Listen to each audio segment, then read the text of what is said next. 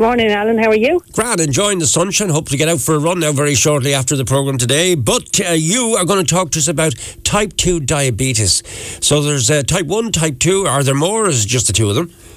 Just the two, Alan, yeah. Um, and your run would certainly be one way to try and um, decrease your risk of, of, of getting type 2 diabetes. So that, that would be a good measure today. How would that be? Does it eat up the sugars in the system or whatever? What does it do?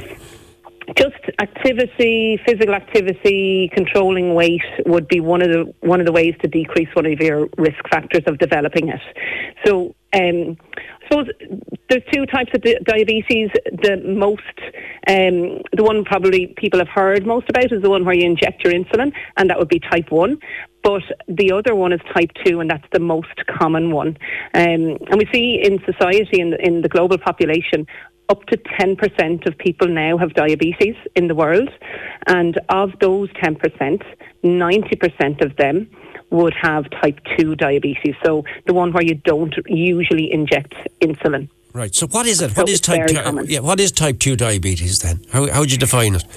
Look, I suppose you have to go back a step and see what what actually is diabetes. And really, diabetes is a lack of control of the amount of glucose glucose in your blood. So when you eat food, it turns into sugar. Um, that sugar kind of is presented into the blood as glucose.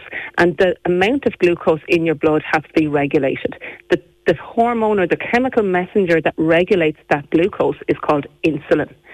Insulin is released from the pancreas, and the insulin tells your body that there's loads of glucose in the blood and to uptake it into the muscle cells, the liver, um, and the adipose tissue. So, insulin is a way of regulating or bringing the glucose from the blood into the other tissues and cells in the body. Right. If that insulin isn't working properly, the amount of glucose or sugar in the blood stays high, and that high level of sugar causes havoc on all the systems of the body. So, who's at risk, Leonie? You know, um, we're back to some of these old risk fa- factors that kind of it, it overlaps other conditions as well. So who's at risk? The older you get, the higher the risk. If you're obese, overweight, or inactive, that that poses probably the biggest risk. There's a genetic risk. So if you have a relative, like a parent or a sibling who has type two diabetes, you're more likely to get it. There's um, you know, your ethnicity, where you come from, um, can determine your risk and increase the risk. And certain meds that you can be on um, can increase the risk. There's a thing called metabolic syndrome, and that's kind of linked to being overweight or inactive and obese, and that can cause uh, a huge increased risk in getting it.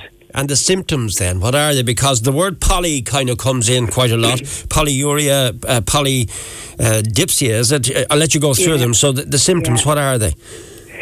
You know, firstly, I suppose a quarter of people with type 2 diabetes don't know they have it. So they're going around with high glucose in their bloodstream, causing havoc to their systems, and they don't know. So that's the first thing. The other three quarters of people will have a list of different um, symptoms and signs. Polyuria is just um, it's when your urine is increased in volume and has increased in frequency. So you go to the loo a lot and the volume of urine you're passing is higher. That's because glucose is in your urine, so it's so high in your blood, it, then your kidneys can't actually deal with it all. The the glu- the high glucose causes an intake of water into your urine, so you have to go to the loo more, and the amount you go, the volume is higher. And because you're going to the loo so, so much and the volume is higher, you get thirsty, and that's called polydipsia.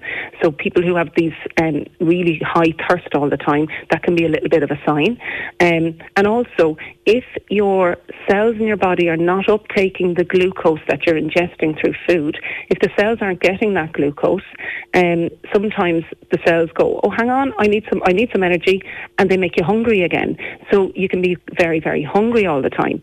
Um, and then also linked another sign and symptom would be fatigue. You can get tired and just unexplained um, tiredness. You know. Okay, so you, you, you've, you've listed the symptoms. Now, the diagnosis is it done by a GP? How do you diagnose the fact that you have type 2 diabetes? And then, what sort of treatment are you given? A lot of the diagnosis is, is due to the signs and symptoms, and some of the other symptoms would be bad vision loss, you know, or blurry vision, increased infection, especially fungal infections. Your the high glucose in the system can cause your immune system to not uh, not function properly. So that's another factor. If people keep coming into the pharmacy with recurrent fungal infections or recurrent urinary tract infections, that can be a sign. Um, you can have numbness and tingling in your fingers, and you can have delayed wound he- healing. So if you get wounds in your extremities, like your fingers or toes, usually in the feet and toes, um, and there's any kind of feeling loss there, that's a good uh, indicator that you could have it. In that case, Alan, I'd be saying to people, you know, you kind of listen to what the the person is presenting with, and then they have to go to their GP. The GP will do different tests just to, to measure the amount of sugar in, in the blood at different times. You can be fasting, so you don't eat, and they do, do a, a sugar level, blood sugar level with that, or they can they can actually give you sugar and see how you how you deal with this.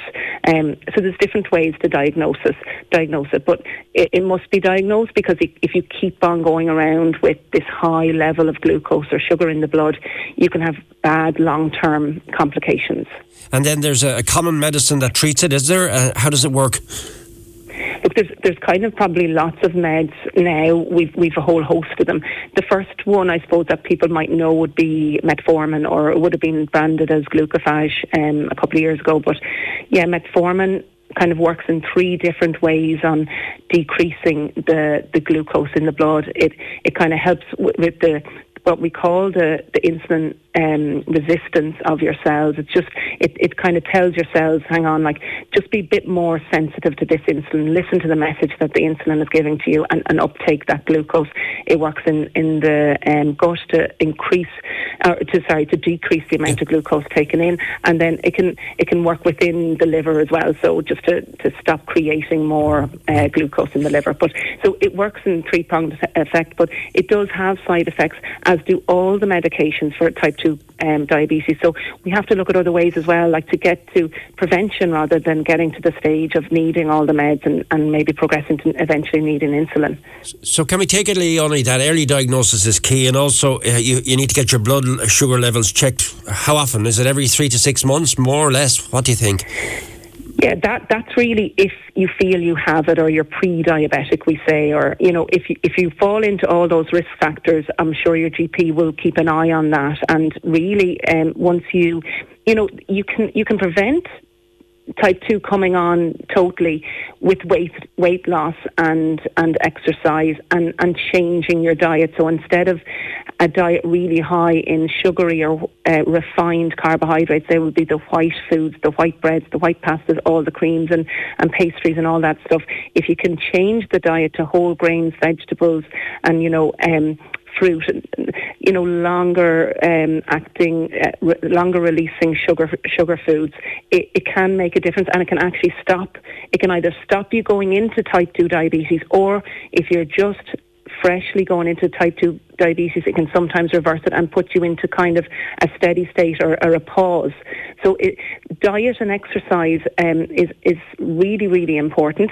Um, and then also, of course, you'll get your you'll get your um, your sugar levels checked by the GP. You also have to get those other things checked that because those high sugar in the blood can cause trouble with your arteries and cause trouble with your heart, kidneys.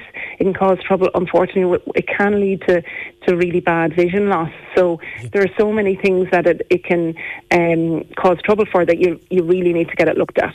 Great to talk to you as always. It's a lifelong condition that can affect your everyday life, and uh, thank you for sharing the advice with us. Um, busy times for you and your team. Have you opened up your new premises yet? Uh, you're still expanding, aren't you? Yes, yeah, we're, we're nearly there now with Bray. We've stocked out all the shelves. Um, I think it might be maybe one, one maybe Tuesday next week. We're just uh, the final little finishing right. touches. There's always those things at the end that you kind of say, "Oh, how did I forget that?" So we're just putting the final finishing touches on it. So yeah, um, yeah we're, we're, we're getting there, Alan. Yeah. Yeah, well, it's great. We already heard from Ken Stainless and their development, so it's lovely to hear more good news on the Wexford front, and this time from Leonie Grant and Grant's Pharmacy as you expand. Talk to you soon, Leonie. Have a good weekend. Thanks so much, Alan. Same to you.